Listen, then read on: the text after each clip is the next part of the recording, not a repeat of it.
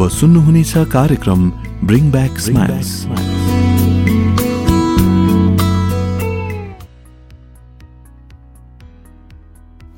Hello everyone, I'm Ashmita Chetri. I'm from Kurshong अनि radio Salesian सुन्ने सबैजनालाई मेरोबाट नमस्कार छ।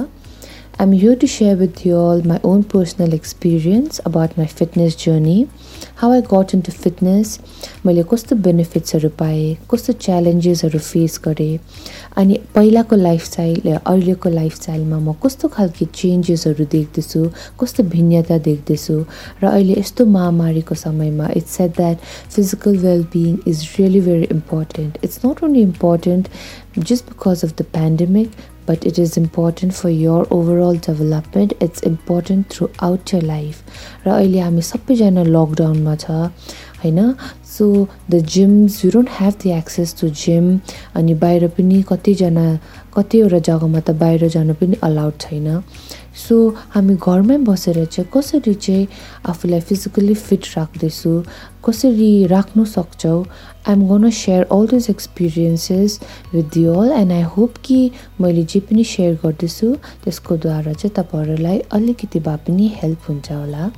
र हामी जब फिजिकल फिटनेस भन्छ फिजिकल वेलबिङ भन्छ वी अलवेज थिङ्क अबाउट हामीलाई हाम्रोमा केही बिमारी छैन so we are physically fit but it's not just about being free from all the diseases है इट्स बेसिकली अ लाइफस्टाइल हामी बिहानदेखिको बेलुकासम्म कस्तो खालके रुटिन फलो गर्छु होइन?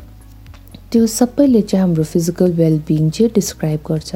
It depends from how whether you workout न तपाईँले एक्सर्साइज गर्छ कि गर्दैन तपाईँले कस्तो खालको बुक्स रिड गर्नुहुन्छ तपाईँले कस्तो खालको गीत सुन्नुहुन्छ कस्तो खालके कुरा हेर्नुहुन्छ टिभीमा सोसियल मिडियामा अनि न्युजमा अनि मुभिजहरू कस्तो खालके चाहिँ हेर्नुहुन्छ? त्यो सबै कुराले चाहिँ हाम्रो हामीलाई फिजिकली मेन्टली फिट हो कि होइन चाहिँ त्यसरी डिस्क्राइब गर्छ। एन्ड अहिले सबैजना लकडाउनमा छ।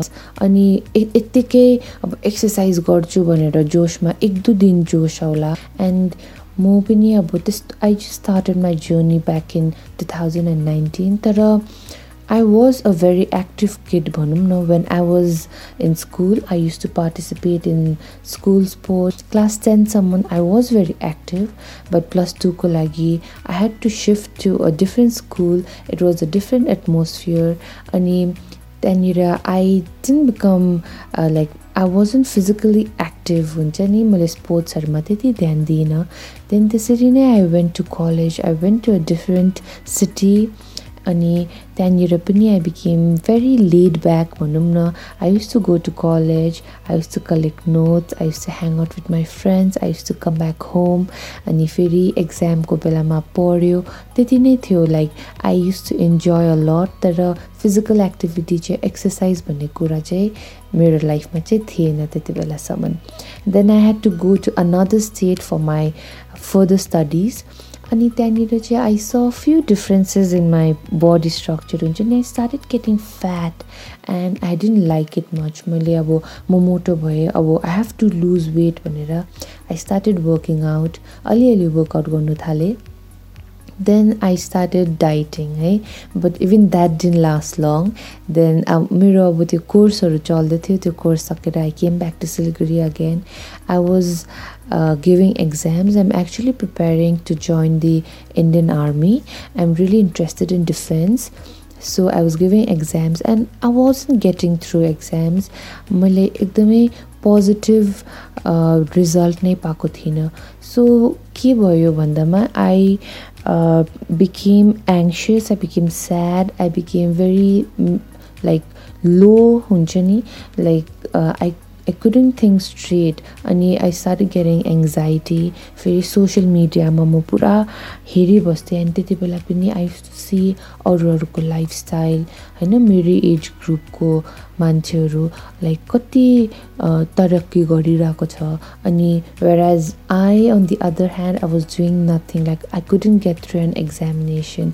so मलाई आई स्टार्टेड गेटिङ एङ्सियस मलाई एङ्जाइटी भयो then this started uh, accelerating and it grew worse होइन then i wanted to really get out of it so i shared it with my close ones i shared it with my family as to what i'm going through अनि मेरो dad पनि he is a sports person so uh, i shared it with him and my mom as well So he told me uh, one way to get out of it is that you have to you know start exercising you have to exert yourself अब यत्तिकै you are sitting at your house घरमै बस्दैछ पढ्दैछ you're not exerting yourself physically so maybe अब just try it out एक्सर्साइजले पनि तिमीलाई benefit हुनसक्छ भनेर he he try to give me that idea so uh, i started it right away on journey okay then i'm just gonna go out for a run from tomorrow itself for a it i had already made my mind and i did it.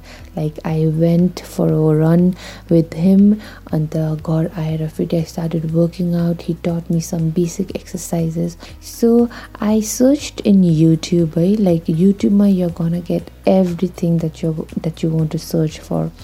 And then I started searching workout for beginners and I started subscribing to various channels YouTube uh, influencers like pura subscribe garnu I started working out. I followed them. I followed their guides lockdown भएको थियो. म gym त जाँदिनँ थिएँ. I use to do home workouts throughout two thousand nineteen होइन? Two thousand ट्वेन्टीमा पनि मैले होम वर्कआउट्स नै गरेँ.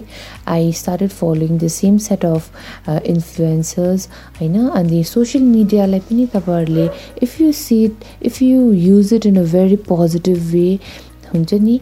यो you're gonna get a very good positive feedback अब भनौँ न होइन सोसियल मिडियाको द्वारा मात्रै नेगेटिभिटी मात्र होइन पोजिटिभ पनि पुरै कुराहरू छ that you can derive from social medias and I did the same and I love cooking I like experimenting on different kind of food so मैले हेल्दी रेसिपिजहरू हेरेँ अनि त्यो च्यानल्सहरू पनि सब्सक्राइब गरेँ then I cook at home i try to make at least one meal in a day that is healthy and worth eating होइन so सबै सबै सोसियल मिडिया जे जे युज गर्छु त्यहाँनिर सबै म त्यस्तै च्यानल्सहरू नै फलो गर्न थालेँ।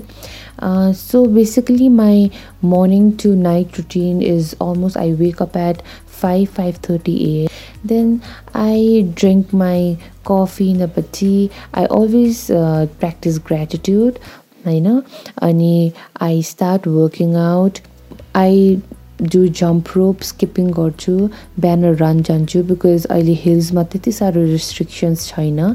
Thankfully we can go out we can go out for a run अनि I go for like two two three kilometres of run I come back home अनि एक्सर्साइज गर्छु फेरि। Just type just go to YouTube and type workout for beginners अनि त्यहाँनिर तपाईँहरू सबै भिडियोजहरू you can subscribe to any channel त्यहाँपछि तपाईँहरूलाई आफै आइडिया भइहाल्छ कस्तो खालके कस्तो कस्तो खालको रुटिनहरू फलो गर्नु कुन चाहिँलाई सब्सक्राइब गर्दा तपाईँलाई बेनिफिसियल लाग्दैछ त्यो आफै नै तपाईँहरू चाल पाइहाल्नुहुन्छ।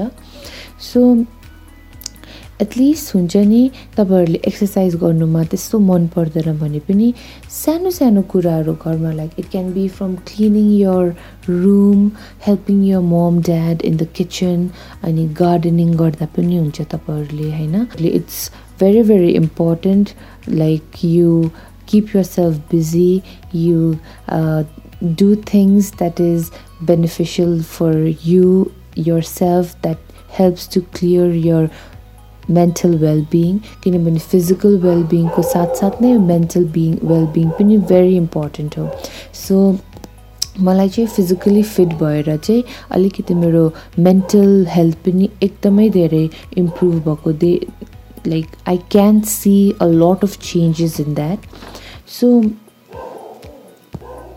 and what i do is miro i i post a lot of workout videos in social media especially to track my own afni progress हेर्नुको लागि चाहिँ म सोसियल मिडियामा पोस्ट गरिबस्छु the kind of response that I get from everyone it's a lot of positivity and they appreciate my work and I am so grateful for that हुन्छ नि like the kind of feedback I am getting from everyone it's really great अनि मैले अहिलेसम्म चाहिँ धेरै नै benefit पाइरहेको छु And I truly feel that अहिले यस्तो टाइममा चाहिँ when our mind is filled with negativity जहाँ हेऱ्यो भने पनि we are seeing people dying होइन मान्छेहरू बिमारी भएको कतिजनाले खान नपाएको त्यस्तोहरू हेर्दा like it is very disturbing so positivity अनि अब राम्रो भाइब दिनु चाहिँ is very important and when you get it from outside also is very important so आफूलाई पनि तपाईँहरू you all try to be healthy you all try to follow positive things in social media as well uh, it is important to update yourself तर पनि uh, if you are it, if it's affecting you and your mental health i feel it's important that you don't watch it at all अनि as I have said तपाईँहरू if you are interested in working out you'll get everything in YouTube होइन if you are interested in singing त्यहाँ पनि युट्युबमा पाइरहनु पाइ पाउनुहुन्छ तपाईँहरू if you all are interested in yoga योगाको लागि पनि धेरै च्यानल्सहरू छ meditation is very important I meditate for like ten to fifteen minutes at least in a day then I do a bit of yoga then I work out then I try to eat healthy at least one meal in a day I eat healthy food I drink healthy food होइन at least three to four litres of water in a day uh, pyunje pyunju. Ani i try to keep everyone safe. I try to uh, uh, you know give out positivity as much as possible because that is the need of the art. That is what we need right now. So i suggest you all uh, to stay healthy be fit stay safe. Tabargo whoever is there around you उनीहरूलाई पनि सुरक्षित राख्नुहोस्. And if you have something to give without through social distancing of obviously so you can do that so that you can help other people from your and so म यही भनेर मेरो शब्दहरू यहीँनिर अन्त गर्न चाहन्छु. Thank you so much for listening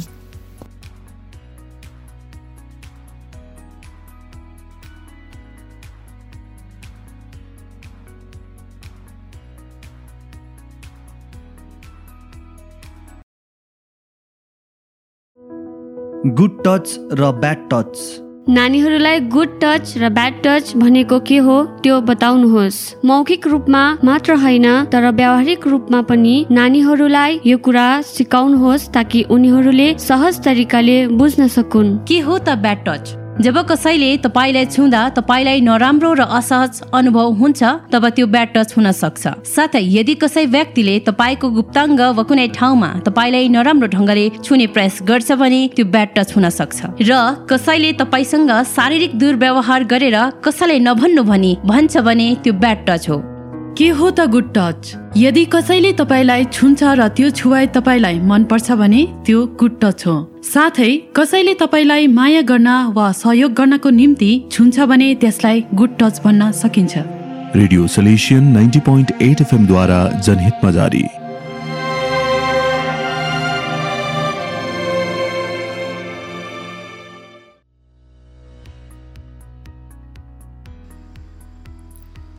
आज हाम्रो यो क्याम्पेन सुरु भएको लगभग तिन अथवा चार महिना भइरहेको छ अनि आजको जुन तपाईँले क्याम्पेनबारे सुनिरहनु भएको थियो जुन चाहिँ टपिकबारे जुन चाहिँ हाम्रो फिजिकल वेलबिङ छ यो बारे बुझिरहनु भएको थियो कि कसरी हाम्रो फिजिकल वेलबिङ हाम्रो एक्सर्साइज नत्र हामीले फिजिकली फिट बस्दाखेरि चाहिँ हाम्रो शारीरिक मात्रै होइन तर हाम्रो मानसिक जसलाई हामी मेन्टल वेलबिङ भन्छौँ यसलाई पनि कसरी इम्प्याक्ट गर्दो रहेछ अनि हामीले गर्न सक्ने साना साना कुराहरू है जस्तै स्किपिङ गर्न सक्ने हामीले बिहान उठेर आफ्नो रुम सफा गर्न सक्ने हामीले खाना पकाउन सक्ने सिक्न सक्ने कुराहरू हामीले बुझिरहेको थियौँ अनि आई थिङ्क मलाई के लागिरहेछ भने हामी समाजमा जुन चाहिँ हाम्रो एक्सर्साइजप्रतिको नजरिया छ जुन चाहिँ हामीले हेर्छौँ एक्सर्साइज भने चाहिँ जिम मात्रै गएर हुने नत्र अथवा डरलाग्दो कुदेर मात्रै हुने भन्ने कुराहरू मात्रै होइन रहेछ। तर साना साना कुराहरू पनि गर्न सकिने रहेछ भनेर आज हामीले बुझिरहेको थियौँ है। सो जसरी यो पन्ध्रवा एपिसोड अथवा यो हाम्रो आखिरी एपिसोड हामी एयर गरिरहेको छौँ हाम्रो वी बिल्ड इच अदर टिमबाट हामी सबैभन्दा पहिले तपाईँहरूलाई धन्यवाद दिन चाहन्छौँ। धन्यवाद यस कारणले किनभने तपाईँहरू हामीसँग यस जर्नीमा यस यात्रामा तपाईँहरू हामीसँग भइदिनु भयो तपाईँले हामीलाई थाहा पाइकन अथवा थाहा नपाइकन सपोर्ट गरिरहनु भएको छ? कसरी भन्दाखेरि तपाईँले जुन चाहिँ अडियो सुनिरहनु भएको छ हामीलाई सपोर्ट पाइरहेछौँ किनभने तपाईँहरूले सुनि नै दिनु भएन भने हामीले बनाउने उद्देश्य हुँदैन है। अनि तपाईँहरूलाई हामी धन्यवाद दिन चाहन्छौँ। तपाईँहरूले हामीलाई सुनिरहनु भएको छ तपाईँहरूले हामीलाई सपोर्ट गरिरहनु भएको छ तपाईँहरूले हामीलाई भनिरहनु भएको छ। अनि हामी तपाईँलाई धेरै धेरै धन्यवाद दिन चाहन्छौँ। भन्दा भन्दै म रेडियो सल्युसन टिमलाई पनि धेरै धेरै धन्यवाद दिन चाहन्छु कि उहाँहरूले हाम्रो यो क्याम्पेनलाई उहाँहरूको च्यानलको थ्रु विभिन्न भागहरूमा जुन भागहरूमा हामी सायद पुग्न पनि सक्दैनथ्यौँ होला उहाँहरूले हाम्रो निम्ति त्यो भागहरूलाई छोइदिनु भएको लागि म रेडियो सल्युसन टिमलाई धेरै धेरै धन्यवाद दिन चाहन्छु। म यस समय हिडन हल दार्जिलिङलाई पनि धन्यवाद दिन चाहन्छु। डिएलआर प्रेरणालाई धन्यवाद दिन चाहन्छु। हार्ट वर्क्सलाई धन्यवाद दिन चाहन्छु। गान्धी आश्रम भेके वर्कर्स एनकम्पास आर्ट माइल हिग्ले यी सबै अर्गनाइजेसन्सहरू जसले हामीलाई यस जर्नीमा यस यात्रामा तपाईँहरूले हामीलाई हाम्रो हात पक्रिदिनु भएको निम्ति धेरै धेरै धन्यवाद दिन चाहन्छौँ। हाम्रो इन्डिभिजुअल सपोर्टर्सहरूलाई पनि धन्यवाद दिन चाहन्छु जसले सानो सानो भिडियोजहरू सानो सानो अडियो क्लिप्सहरूबाट हामीलाई सपोर्ट गर्नुभयो। यो जर्नी हामी एक्लै गर्न सक्दैनथ्यौँ। तपाईँहरू हुनु नभएको भए हामीले यो यात्रा एक्लै लिन नसक्ने यात्रा हो है। अनि हामीलाई यो पनि लाग्छ कि हामी एक्लै हिँडेनौँ यो पुरा यात्रामा। है तपाईँहरू हाम्रो साथमा रहिदिनु भयो तपाईँहरू हाम्रो हात पक्रिदिनु भयो अनि आई थिङ्क हाम्रो क्याम्पेनको सफलता चाहिँ त्यही होला। है हाम्रो क्याम्पेनको सफलता चाहिँ कतिले सुन्यो मात्रै होइन तर हाम्रोसँग यस जर्नीमा कतिजना हामीसँग हिँडिदिनु भयो। आई थिङ्क त्योभन्दा इम्पोर्टेन्ट त्योभन्दा ठुलो सक्सेस स्टोरिज धेरै कम्ती हुन्छ। है जहाँनिर चाहिँ यति बेसी अर्गनाइजेसन्सहरू यति बेसी इन्डिभिजुअलहरू यति बेसी समाजहरू सङ्गठनहरू साथमा आएर एउटा कुरालाई गरेको चाहिँ सबैभन्दा मलाई ठुलो हाम्रो सक्सेस स्टोरी लाग्छ। अनि यो सक्सेस स्टोरी चाहिँ हामी यहीँ राख्न चाहँदैनौँ है। यो सम्बन्ध यो काम यो इम्प्याक्ट यो जुन चाहिँ हामी बिचमा भइरहेको छ यो सिक्ने कुराहरू चाहिँ हामी यहीँसम्म राख्न चाहँदैनौँ। तर हामी अगाडि लिएर जान चाहन्छौँ यसलाई। हामी अगाडि बढाउन चाहन्छौँ। हाम्रो समाजको वृद्धिको लागि हामी अझै गर्न चाहन्छौँ। हामी अझै अगाडि आउन चाहन्छौँ। अनि हामी एक्लै गर्न चाहँदैनौँ। हामी एक्लै गर्न सक्दैनौँ पनि तर हामी तपाईँहरूसँग तपाईँहरू जतिजना पनि हामीसँग हिँडिदिनु भयो हाम्रो इन्स्टाग्राममा हाम्रो यो अडियो च्यानल्समा हाम्रो फेसबुकतिर यसमा तपाईँहरू सबैजना जतिले पनि हामीलाई सपोर्ट गरिदिनु भयो हामी तपाईँलाई धन्यवाद दिन चाहन्छौँ। हामी कृतज्ञ छौँ तपाईँहरूको सहयोगको लागि हामी कृतज्ञ छौँ कि तपाईँहरूले हामीलाई गाइड गर्नुभयो। अनि यो आशामा पनि हिँडिरहेछौँ कि हाम्रो यो सानो अडियो क्याम्पेन यो वेलबिङ जसलाई हामी वी बिल्ड इच अदर अनि ब्रिङ ब्याक द स्माइल्स भन्ने क्याम्पेन भन्छौँ है। यसबाट हाम्रो समाजलाई सपोर्ट पाएको छ भने किन हामी विश्वास गर्छौँ? अनि सबै टोलीकोबाट बिदा लिँदै म Adarsh signing off